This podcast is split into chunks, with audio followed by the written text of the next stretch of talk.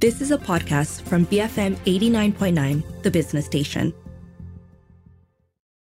Good afternoon. This is Earth Matters on the Bigger Picture. I'm Juliet Jacobs. Protecting coasts and oceans have multiple benefits for the environment, economy, society, and culture. And in line with that, Malaysia is working hard to increase its biodiversity rich coastal and marine protected areas, or MPAs, by 2025. To date, Malaysia has protected only about 5% of its ocean area, but the goal is to double that to protect at least 10% of its total land and marine areas in line with the National Biodiversity Policy and the International Convention on biological diversity, to which Malaysia is a signatory. So, how do we get there? What roles do traditional knowledge and culture play in all of this? So, today on the show, I'm going to discuss all of this and more with Dr. Jarina Muhammad Jani. She's a biocultural conservationist at the University Malaysia Terengganu. And also joining us today, Wong Siew Lyn, the co founder of Macaranga, who has written a series of articles on these very topics under Macaranga's year long series on marine issues called SeaWorld. Welcome, ladies. How are you today? Good, good. How are you, Fine. Jeanette? I'm very well, thank you. So lovely to have you uh, both on the show with me today. So, Sule, maybe I can start off with you, you know, just to sort of get a, a gauge of what this series was all about, right? So, uh, it's called Sea World, of course. Uh, and what exactly were you exploring through this uh, series of uh, articles? A whole year uh, long process, wasn't it?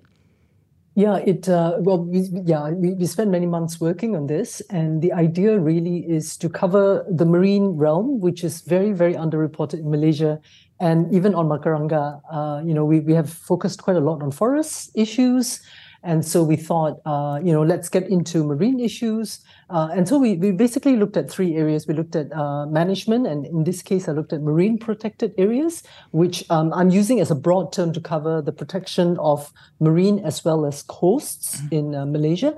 Uh, the other area we looked at was knowledge, because uh, uh, you know the, the, the something that people don't really think about the loss of uh, coasts as well as marine resources actually impacts uh, the related knowledge to that. Mm. And the third area I, I, had looked at earlier on in the year was on climate climate impacts. Yeah. Mm-hmm. And that also covered, uh, you know, coral reefs, mangroves, and seagrasses, right? How they're sort of a formidable natural barrier against sort of climate change impacts and things like that. Yeah. That's right, and and also the need to, if they occur in the same area, uh, protect all of them together. It just makes it even stronger. Okay. And so I want to, so today we're focusing on two particular articles, right? Uh, so the, those were, I, I, mean, I love the titles one, 1001 Ways to Protect the Ocean, and the other one, which is my particular favorite, of course, Grandfather Stories Can Save Our Seas. Um, so in 1001 Ways to Protect the Ocean, right? Um, you know, you wrote about how protecting coasts and oceans, multiple benefits for the environment, uh, so economy, society, culture, all of that that I mentioned earlier.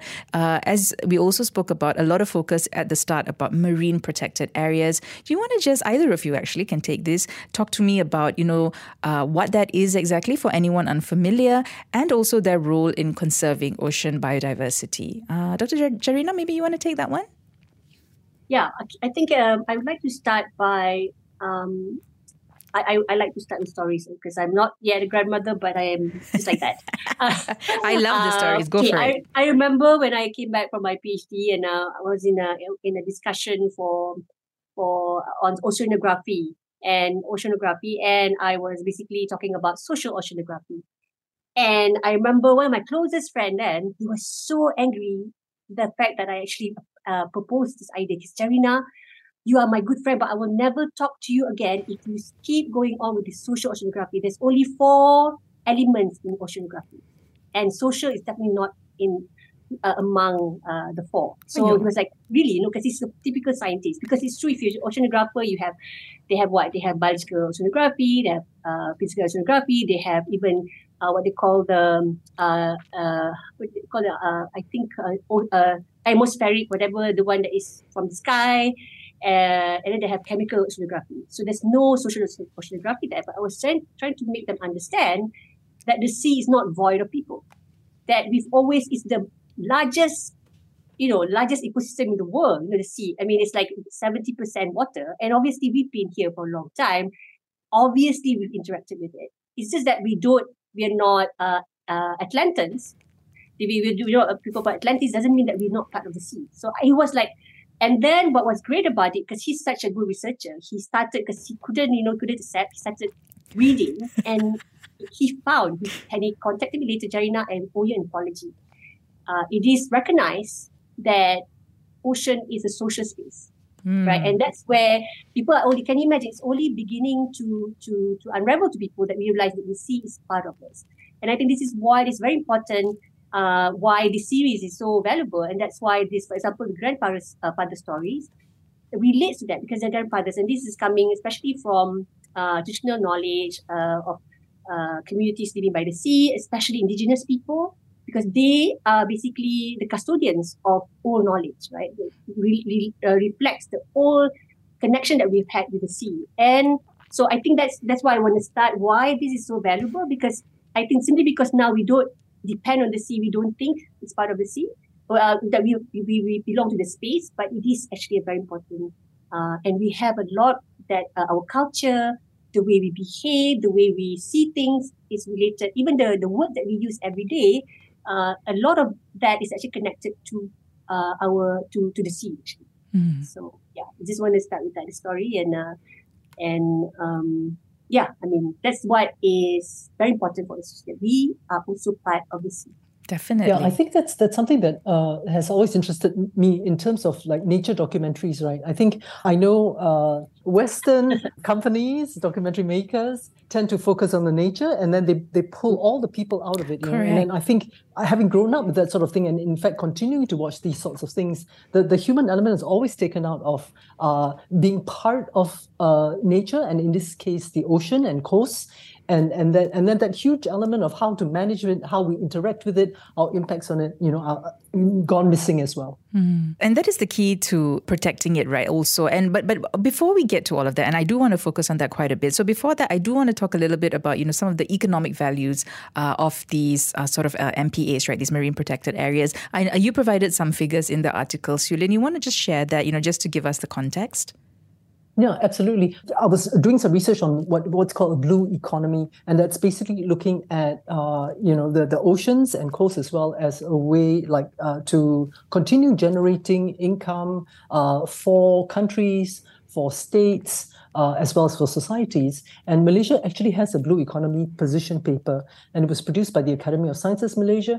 Uh, and and what they are saying is we want to develop these marine and maritime economic sectors, uh, but we want it to be sustainable development. So we have to take into consideration uh, the the sort of biological aspects of it as well as the the so so-called economic aspects of it.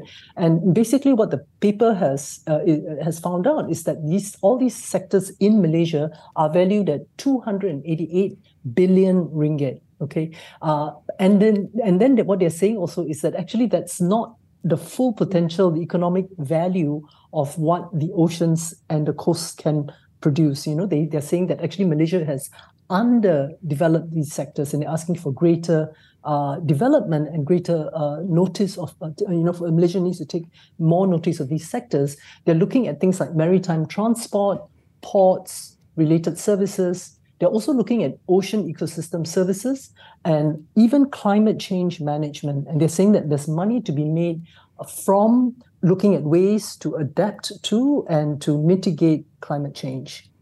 Okay. And one of the high, uh, issues that you highlighted as well is that there is actually no one authority overseeing these sorts of protected areas, right? Uh, you want to just quickly explain how that is a problem?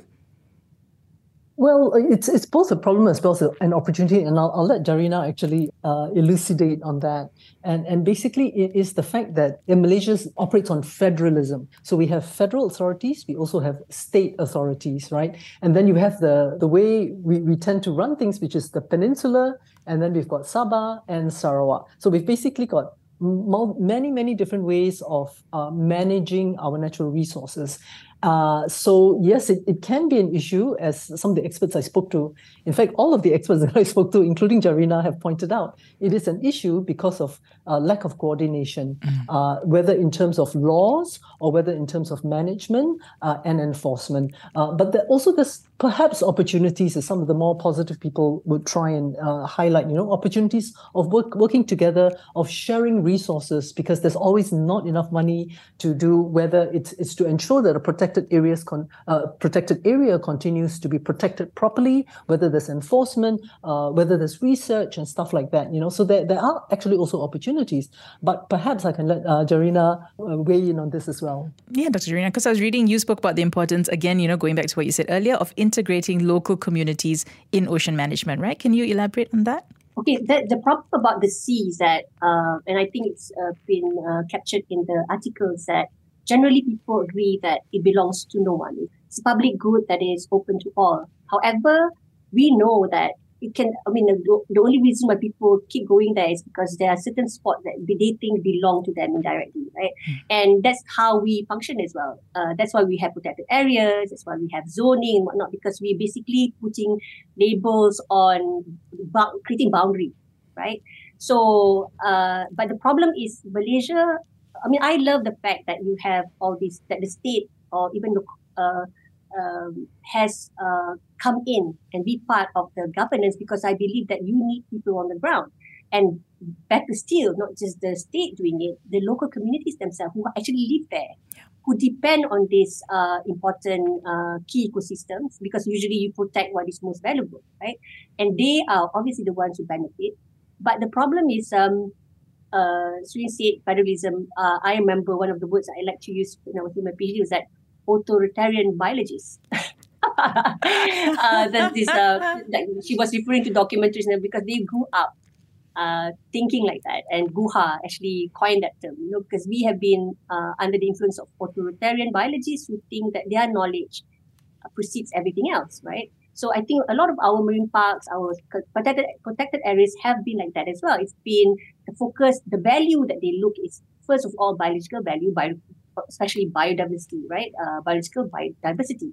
But they forget that it's only valuable because it means something to us. And of course, it's uh, and it, some, means something to us who are not in that area, but it means even more to people who's living in that area. Mm. So, but the only problem is because there's no recognition of this because just looking at it from your statistics, for your uh, indexes, for your Shannon, whatever, you forget that the one who actually really, really care most or depend most on the, the area that you want to protect are the people who live in vicinity or within these ecosystems. And who better to actually take care of it than people who actually live there, who use it, you know, and would like the children to be able to use it as well. And but the problem is we don't have a system that allows that. Uh, I think Sabah and Sarawak, in a sense, have made a lot of uh, improvement in their law because they have they actually encourage communities to come in to take you know that's that's why they see a lot of NGOs doing their uh, small scale uh, engagement even they they have all the tagal system that they're reviving but in Malaysia of course you will hear people talking about tagal but it's actually for me I call it fictional it's just for show it is something that you actually impose on the community instead of trying to find out what kind of local governance already exists even mm. if it's mm. not so much practice, but it, it is part of the community that they know. And how do you uh, enhance that? How do you give people, empower people to use this as a way to protect what is most uh, valuable to them? So, so for me, that's what I would like. I, I like because I basically, um, I am so relieved that basically we have a state park in Terengganu now because we were fighting for a long time. And now we have Terengganu State Park because I believe that it means more to a ranger who is from Terengganu to protect resources in his state than somebody, whether well-meaning or not, who is just positioned there for a couple of years and then goes off mm. and then come back or whatever. You know, but but it's different uh, because it is. I mean, I think that there is a more sense of ownership as well. That you don't want people to rob you, right? So so and and when it comes to local community, it's even more than that. It's about their survival and it's just that for the longest time, we have basically disconnected communities from governance. And people, we have been, uh, since for the past 40, 50 years, we, it's been, management has been so top down and Malaysians are so uh, accommodating in a sense. We don't, we did think, oh, they do it better. So uh-huh. let them do it. These you are know, the so professionals lah, kan? Yeah. Yes. So we don't say no, no, we no, and they even they they I mean sometimes they look at how things are done by so-called agencies, and they they they, they snicker and they laugh. They, they know it's it's really you know they're not doing it right, but they won't you know they because we are non-confrontational. And sort of thing lah. Mm. Yes, and also especially when it comes to rural areas, they're very polite they're very they, they are very accommodating. They don't believe in competition. They don't you know. They might get very arduous when it comes to politics but when it comes to this kind of thing they say okay because we are not the authority. So i've always said what we need is for the agencies who's governing any of these areas to recognize that these people are basically our best um, assets. Hmm. and that we should capitalize on them. And also come to recognize the fact that they probably know better because they go to the sea. For example, the sea every day. We go and sample. We researchers have to stop uh, pretending that we know so much because we only get to go as much as our resources, our funding, our the weather allows us. But these people are there much, maybe you know, like almost every day when the weather permits, because it's about their their livelihood. Yeah. So they have so much to teach us, yeah. and if we start there, I think we can go then collaboration real collaboration can happen. Yeah because it's only logical that you know they would do their utmost best to protect something that their lives depend on. I mean it's just it's it's so basic as that isn't it? And for us to to come in and sort of come with these top down uh, uh, sort of measures just doesn't make sense. If we're not actually speaking to them and trying to incorporate uh, that their traditional and local knowledge as well. So important isn't it yeah, but but I do want to do put a caveat there. I sure. mean, I'm not going to be one of those who believe in what they call the noble savages, right?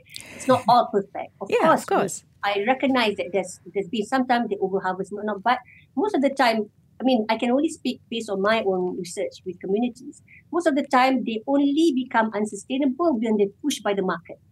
Mm. Every time, you know, for example, in uh, we talk, I can let, let me speak. Of course, again, you you you not be surprised, Juliet, I'll talk about Setiu wetlands. Sure. and of course, in Setiu, in the lagoons, for example, look at uh, they harvest all these bivalves and whatnot, and uh, uh, crabs, even even crustaceans. And they tell me, you know, my my mother would scold me if I brought anything, uh, you know, small, small crabs or whatever, because they say you are. This is or in Malay we say uh, anaya. This is this is bad. You're doing you you are not supposed to harm them. Not even anaya is uh, in English would be you're not supposed to um uh it's, it's, not, it's not harm. It's, it's, it's, it's goes to show how bad our, our Malay is. Yeah, abuse, abuse. Yeah, Naya is abuse, abuse. You are abusing them. Abusing, yeah. Yes, you're abusing them. So to that extent, so they would never.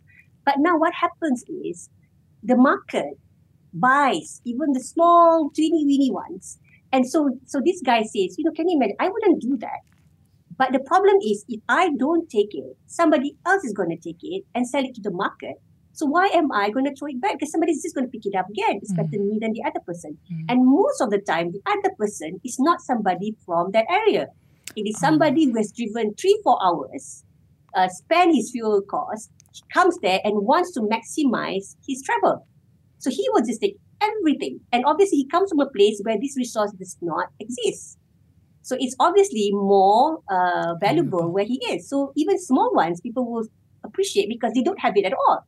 So this is what happens. So we do not provide a platform to protect sustainable use locally by opening the market. Anybody can come in and harvest as much as they can. And why would my fisherman institute, who's always been sustainable, remain sustainable when they know that somebody mm-hmm. else going to just take it? So this is what Hardin was talking about in 1968 the tragedy of commons mm. when you really create commons.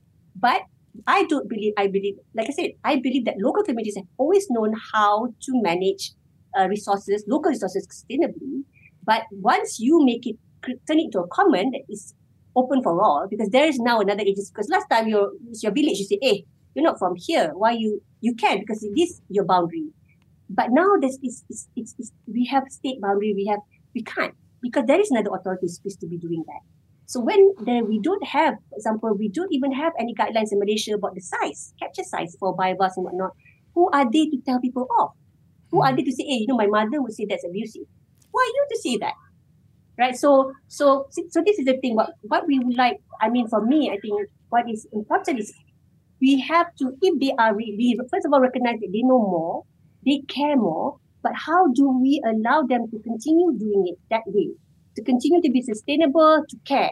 Because if we don't, it's unfair for us to expect them to continue to be sustainable and care about the environment when we are exposing them to so many threats and challenges external. So, so for me, I mean, maybe I'm a bit biased because I think I always give them the benefit of the doubt if they do something sustainable.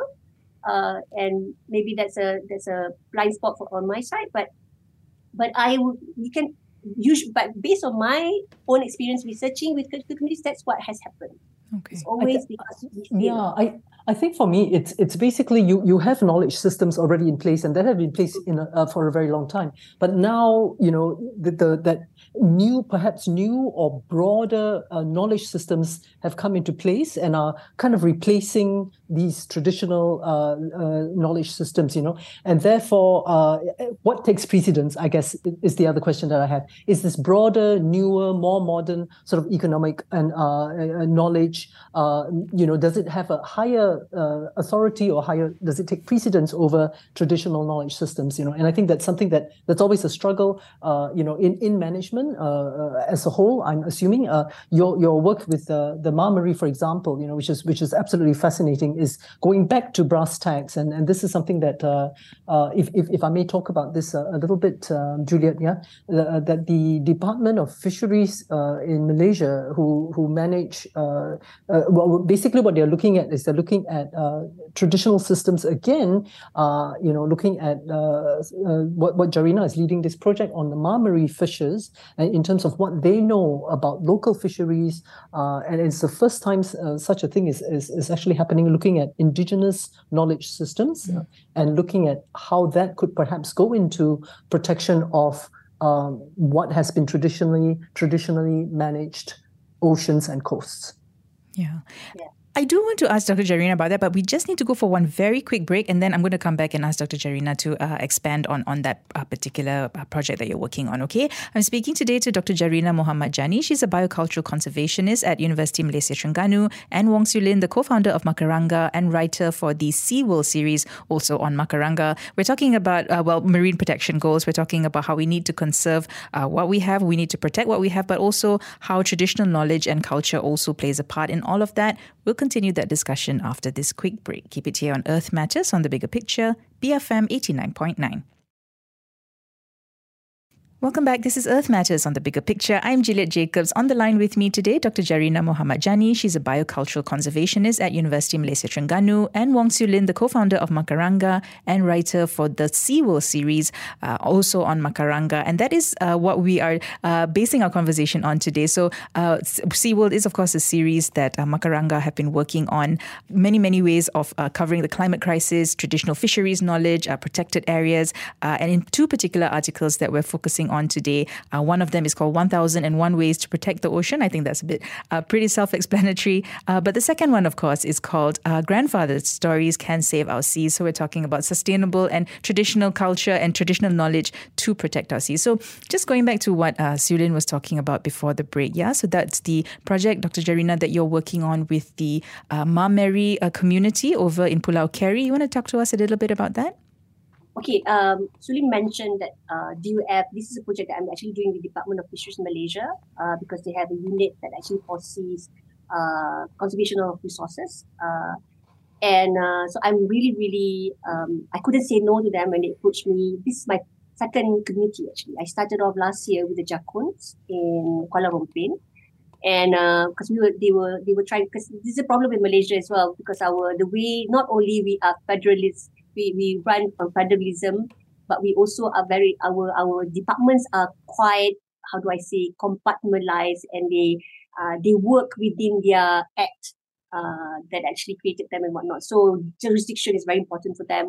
And but what I like about DOF when they approach me is the fact that they're actually trying. They are basically having a broader interpretation interpretation of what they can do as a fisheries uh, as an agency that actually tries to conserve because this is the thing. It's not about uh, it's not about uh, how much fish are we catching anymore. It's about how much fish are we able to continuously uh, produce. Uh, how do we remain productive? How do we protect our natural ecosystem? Because whether we like it or not malaysia is still dependent mostly on marine capture fishery uh, capture fishery rather than aquaculture right? So we have to make sure that the, the ecosystems that actually produce them remains remains uh, healthy. And so they started to look at, yeah, what can we learn from communities, especially indigenous communities? And this is so novel in Malaysia, right? And for fishery department to do this is, to me, is really, really amazing. Um, and of course, we started with Jakun. First of all, if you look at a lot of the text. I I, said, I, I submitted a paper recently about that. Uh, are not associated with fishery so much, uh, especially not coastal fishery. There have been some mention uh, of fishery of their fishery in the freshwater lakes. You know that um, in in in Pahang, peat swamp especially, but just as a part in passing. And, but because they're still considered more uh, agrarian at best. So uh, again, meaning farming. Uh, uh, you know, uh, swidden and most of them are actually more into uh, other kind of like. But I still found it's true there is now a coastal community that have actually transited from freshwater. They used to be dependent mostly on freshwater fishery, but because of the speed swarm have completely you know, reduced to less than half now, they have had to adapt and they've moved to the coastal area. And I've made interesting uh, findings there. Uh, uh, for example, this amazing, um, they have this otter uh, eco, they, they created a device out of their knowledge of, uh, of making uh, uh, fish traps to deter uh, otters without harming them. Oh. But that's another story for another day. Uh, so so yes, I'm, I'm raising my hand. yes, yes. And so the Mah Meri is an, the, the, it's a continuation of that project. So now, because I told them, if you want to work coastal community, fishery, uh, indigenous people, you have to work with either Mah Meri or the Seletar or the Kuala who are known to be coastal. Right, so that's why they say, okay, let's do Mah Meri next. So that's mm. where I am now. That's where I was very happy that Sulin was willing to come with me, where we're basically trying to understand because they've been here and it is so, it is so strongly part of their community because actually Mah Meri is not how they call themselves. Because Mah Meri in their language means orang orang hutan, eh, jungle people. Okay. And that's how people used to refer to them. But actually, when you ask who they are, they actually are Bersisi, Ma Bersisi, which means people with scales. Mm, Scales, you know, because yeah. they are coastal. That's how strong it is. And and you know, they they are very famous now. People know them internationally even for the Hari Moyang where they actually go to the sea and make offering to the sea gods and whatnot. So, so to, to basically to the gods, uh, the spirit of the sea, and it's very strong. So, who best to teach us about how to preserve this very productive? By the way, uh, the coastline of that area, which uh, you know, uh, uh, Pulau Carey, the Klang, that is, I was so so shocked. Even the, on the day I first went, I found so much diversity in the in the in the resources that, you know, I said that no wonder because they keep telling me there's trawlers coming in. The trawlers won't come in if it, if it wasn't worth their, their trouble. Time, but yeah. yes, it is. It is. They had prawns. They have they have all sorts of fish, big, small, and there's also even this um, threatening. I mean, I find it a bit threatening the fishy fishery for the for the croaker species. They just want the bladder, you know, the maw, the maw fishery. Ah, yes, yes. Um. So, but what is important for us and Suling when she came is to see how can we learn from their way of using the sea and what actually helped them to decide this is right or wrong? Because ideally if we could can uh, we would like uh, from our project we would like to showcase them as a potential for ICCA which is indigenous community conservation area will be the first in, in Peninsula Malaysia at least because we have such things but Tagal it's not it's such a thing where communities use their way to protect areas and they are how by, by using it sustainably they are also protecting the biodiversity. So and we've learned so much. Uh, i mean i'm just halfway in it. And i am just i it's the same story of course like i said uh, external factors and whatnot but uh, the fundamentals remain the same. Uh, the fact that and I recently just because I recruited them because uh, I believe in participatory research. Even is you know, it's funny, even in communities, indigenous communities, children might not know the ecosystem as well as their as their parents yeah. because they are so detached now. They have to go to school, they don't spend their day swimming in the river. They don't, you know, they don't learn every day from nature. They learn from school and half day is gone. And their father is already gone at sea, so they mm. don't learn. So now by using a community member to actually collect data I'm actually allowing, it's quite cute because sometimes the father would ask, because he's shy, he would let the child hold the fish. Because I, what I do, uh, I ask my uh, research assistant to do is that you have to take the photo of the fish, you have to take the photo of the fisher who did it, as well as uh, the gear that is used. So sometimes they allow their children to hold the fish. And then uh, after they've captured the, uh, the, uh, the, the fish photo, they have to put on a board that is publicly shared. So children will go and see, because the idea is that if you, if there's some your father or somebody in your family catch a fish that is not on the board, tell us because we'll pay you 10 ringgit for it or a photo. okay. So, but it, it creates like a, you know, like a community sharing as well because then you inform, because it's so necessary. We take for granted that children, indigenous children, still have the knowledge of their parents, but no. Uh, mentioned that just now, the erosion of knowledge. Mm. Erosion of knowledge happens every day. But it's not just, uh, but, and I, I would like to also say that not everything that is known uh, traditionally is valid today because things change and the ecosystem in our environment has changed so tremendously fast in the last few years. You know, the rivers has changed. I mean, like they have remained the same for eons, steadily in, 20, in 10 years or 15 years. Uh, uh, species have disappeared completely. So, so this has not been cannot be captured traditionally because it's too fast. Yeah. So you have to update that this is where updating is important, where science, where we actually have more better ways to capture information, can merge with what we know. Because the traditional knowledge is based on past observations accumulated over time. How do we merge this to be able to know how do we deal with this? How can we improve things that are degraded? You want to say something? Yeah, yeah. I was I was going to say I, what I found interesting just in, in those very few conversations I had with the two fishermen that you that you work with, right? And Lanuza, who is uh, uh, older and and very very articulate, actually was uh, well. First of all, he was he was lamenting about this Generation Z always with their IT, okay. uh, you know, not interested. They don't even know what a cockle is. They don't know what, you know, a tenggiri is anymore, you know, the, the younger Orang Asli children. So he was lamenting that, you know, but but also uh, uh, basically they, they are adapting. So, you know, uh, like like you, I'm also, I was also very careful about not romanticizing their knowledge and what they knew and why aren't you keeping up with this old knowledge anymore? And it is about how they have actually been adapting, uh, either because they've been forced to, uh, basically because of climate change impacts or because of big development going around and them actually losing their ocean uh, fishing grounds as well. So mm. it's not only on land that Orang Asli are losing their traditional lands. In the ocean, they're actually losing their traditional fishing grounds as well. Um, but also they, they they they also want to adopt. You know, basically, Lanuza told me if they had the money, you know, they would actually get GPS systems because it's just faster rather than and they don't look at the moon anymore as the as their forefathers did. They use the Chinese lunar calendar ah, because it's all there it's and all it's there. actually a useful tool. And it's but it is still like we know from our forefathers, you have to look at the moon. But now there is this new tool, or rather, this tool that we can use, which is just flipping the calendars, and we will know this will guide us. Mm.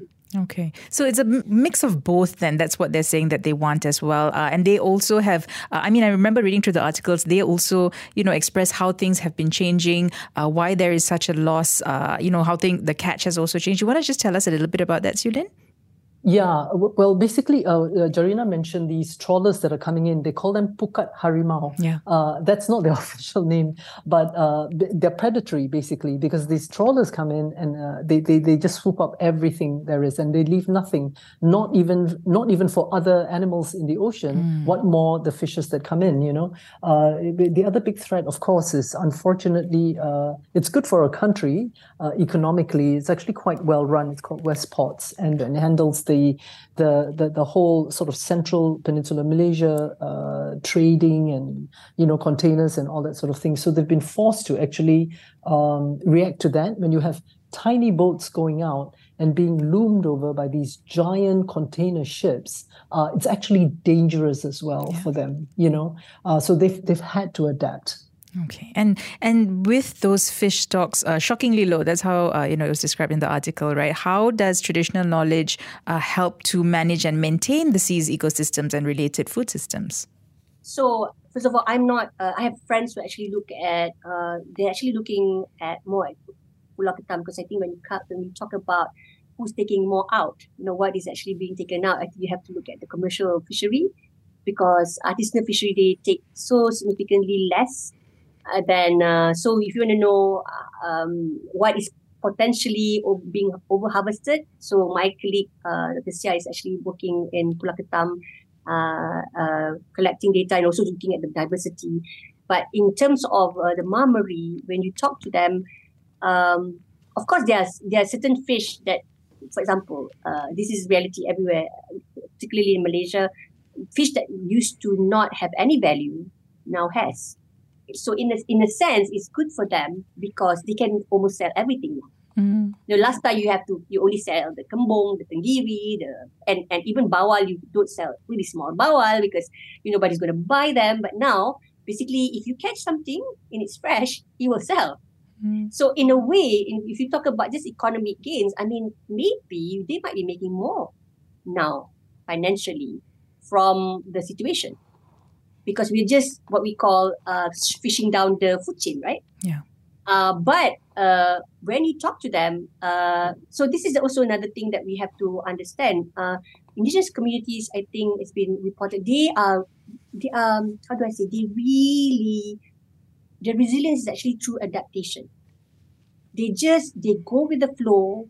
They're non, they, they don't, for them, because for them, this is very interesting. I, I, this is not only in Malaysia, but also when I was in Papua, it was the same thing. They say that they don't even, in Papua, I met an indigenous community that's a, a guy who said he was my teacher. He was teaching me about the botany there. He was saying, he said, also, oh, is this land yours? He said, no, land belongs to no one. It belongs to God. So it's the same thing that indigenous community thing because you know for them you know how how they, these are things that be that are beyond them. You, know, so you just basically cope. You just make do, make do, make do. You just do uh, for example, adapt, adapt. So, uh, of course, it's harder for them to catch probably in the past. So, I, I, for me, I wouldn't want to say that they're making less money. Fishing is harder because there's less, it's less abundant, I guess. However, it doesn't mean that they um that they are earning less. But the problem is we have to remember as well that they used to depend so much less on uh, on cash in- income. Okay. They used to have you have cash, you can buy certain things that you might not need, but it's just a, a luxury, right? But now you need money you, because they stopped the community. In most people would not imagine that on, eh, actually on the island they used to even plant paddy. They have paddy huma uh, up to 2005, according to one literature that I found. They were still planting paddy and they stopped because it's just not profitable. There's too much pollution from the, you know, oil palm plantation around and everything. So they stopped. So now how do they eat? How do they get rice? They have to buy. They can't plant because most of the areas, you know, the, some of the rivers are cut off. So, so they now depend on cash. So maybe if you look at about, if you look at how much, how the dependence, they're more dependent on the market, even though they have more money, it doesn't mm-hmm. make their life easier mm-hmm. because they have to spend most of it to just have what the basic necessities instead of in the past they have what they need but money is just a bonus that they can buy to use to buy some treats. Now you have your handphones. You need to pay for the uh, for the for the airtime. You know for the for the connection. Um, you have your Astro that you have to pay for. Uh, you electricity as well. I think I'm not sure for the community maybe it's uh, sponsored, but that's the thing. You are dependent on cash. So so you might have more, but actually you have less. Okay. Well, I was, I was uh, just trying to scroll through to look up some statistics that I found that I didn't quite uh, manage to put into my article. And basically, according to government statistics, uh, the, the amount of edible fish produced uh, actually has dropped from uh, uh, from 2020 to 2021, right? So in 2020, we produced 1.79 million metric tons of edible fish. Uh, and then that dropped down to 1.75 million uh, mm. metric tons in 2021. However, the value has gone up. So okay. yes, fish is more expensive. Exactly like what Jarina says, right? The value of the fish actually has gone up overall. So this is for commercial fisheries as well as for uh, uh small scale fishes like the Mah Meri. Okay.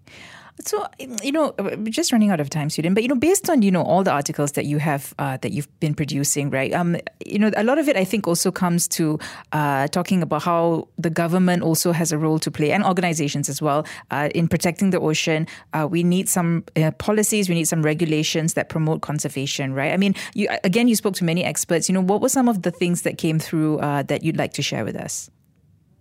I think one of the things that experts have been calling for would be uh, larger areas of protected areas. I, I think actually Malaysian uh, Malaysia at federal as well as state level actually have been working very hard. They're trying to protect as many areas as possible. For example, in uh, Johor and in, in Malacca uh, last year, if I'm not mistaken, uh, uh, marine parks actually gazetted 13 new marine parks, which yeah. I think people have not even heard about, yeah. and that's that's quite a large number. Uh, in, at the same time, uh, the Sarawak state government is actually looking at gazetting quite a large area all along its coast. You know, uh, so that's that's again a, a good thing. Uh, they're actually uh, talking to local communities as well for FPIC, you know, for free prior informed consent, so that the local, the small local artisanal fishers don't get caught out by the fact that these are protected areas. And uh, one thing to keep in mind is, in terms of you call it a protected area, there's always a, a, a big uh, sort of what do you call it? Um, uh, it, you know, it goes from highly protected, which means that you can't, nobody can touch it, nobody can have activities there, and then you, you go to like multi-use zones, and that's still a protected area, but it's different levels of protection. Yeah, so so it will be interesting to see what's what the Sarawakian type of marine protected area uh, or marine park or whatever they call it, you know, uh, is going to look like. But I think they will be allowing small scale fisheries as well. Um, so so that's one thing is to have more areas and areas that are linked instead of having been uh, being separate. And I think one of the big things on the east coast of uh, uh, Peninsular Malaysia is that you have very very disparate parks. And whereas what you kind of need to do, some of the researchers are saying you've got to link all of them because of the flow of larvae and all the rest of it. Um, and then of course, you know, this federal state thing, um, everybody would like more cooperation. They would like people to work together uh, for sure. Um, and and the other thing I think that came out at the end of it is um, uh, states have to have buy-in. So you can have federal policies that are very strong, uh, and uh, apparently the, the federal government, and I think we've seen it in other ways as well, perhaps not so much in marine, but in other ways as well. Federal is actually pushing priorities in terms of marine conservation, um, and, and, and states just have to buy in a lot more. Okay. And and Dr. Jarina, if I can just ask you, I mean, one other thing that, you know, all the articles sort of emphasize is that everyone basically has a role to play in protecting our oceans and seas. Uh, any any thoughts you'd like to share uh, uh, on, on that point?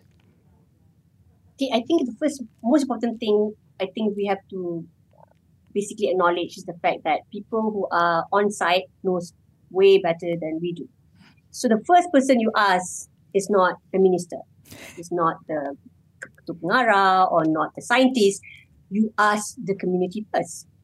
And uh, and I'm happy to hear even uh, Mr. Kevin you who mentioned that because I remember when I was doing my masters in Redang, that was one of the things that I highlighted the fact that the fishermen until today are still telling me how they were conned when Marine Park was uh, was created in Redang because they said when they came to talk to us, they never told us that it will be a no-take zone. Ah. Because I think Mr. Kevin, uh, as he recognized, he said that actually artisanal fishery does not impact coral reefs. But because we were we are so top top down at that time, we just wanted it done in 1990s. That's when we started the marine parks, right? So they didn't want to have like special. They didn't.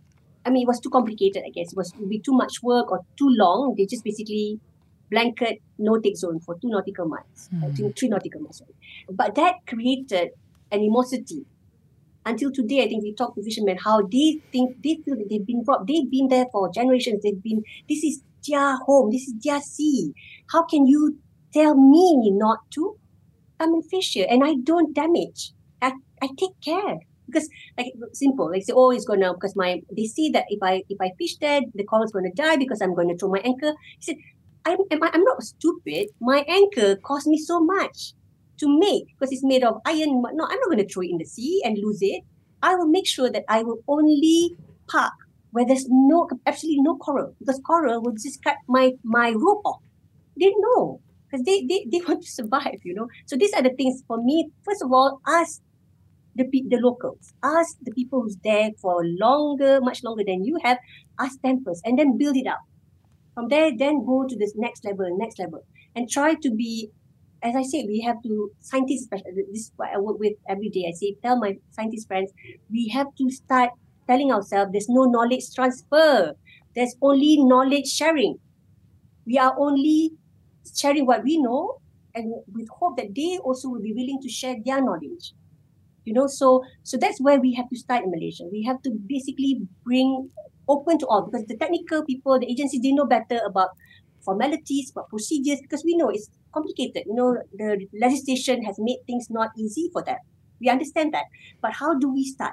So I think, first of all, start local, start locally if you have an area. And uh, we have the Central Forest Spine. We should also have that, something similar to that uh, in the sea for our coral spawning area, you know, that, that bridge basically, right? Um, so I think that's that's how first of all, it's not about okay, another thing I want to stress. Also think about uh, stressing quality instead of quantity. Sometimes you just take large areas, but is it really going to matter if we can't protect the most critical ones, mm. key ecosystems?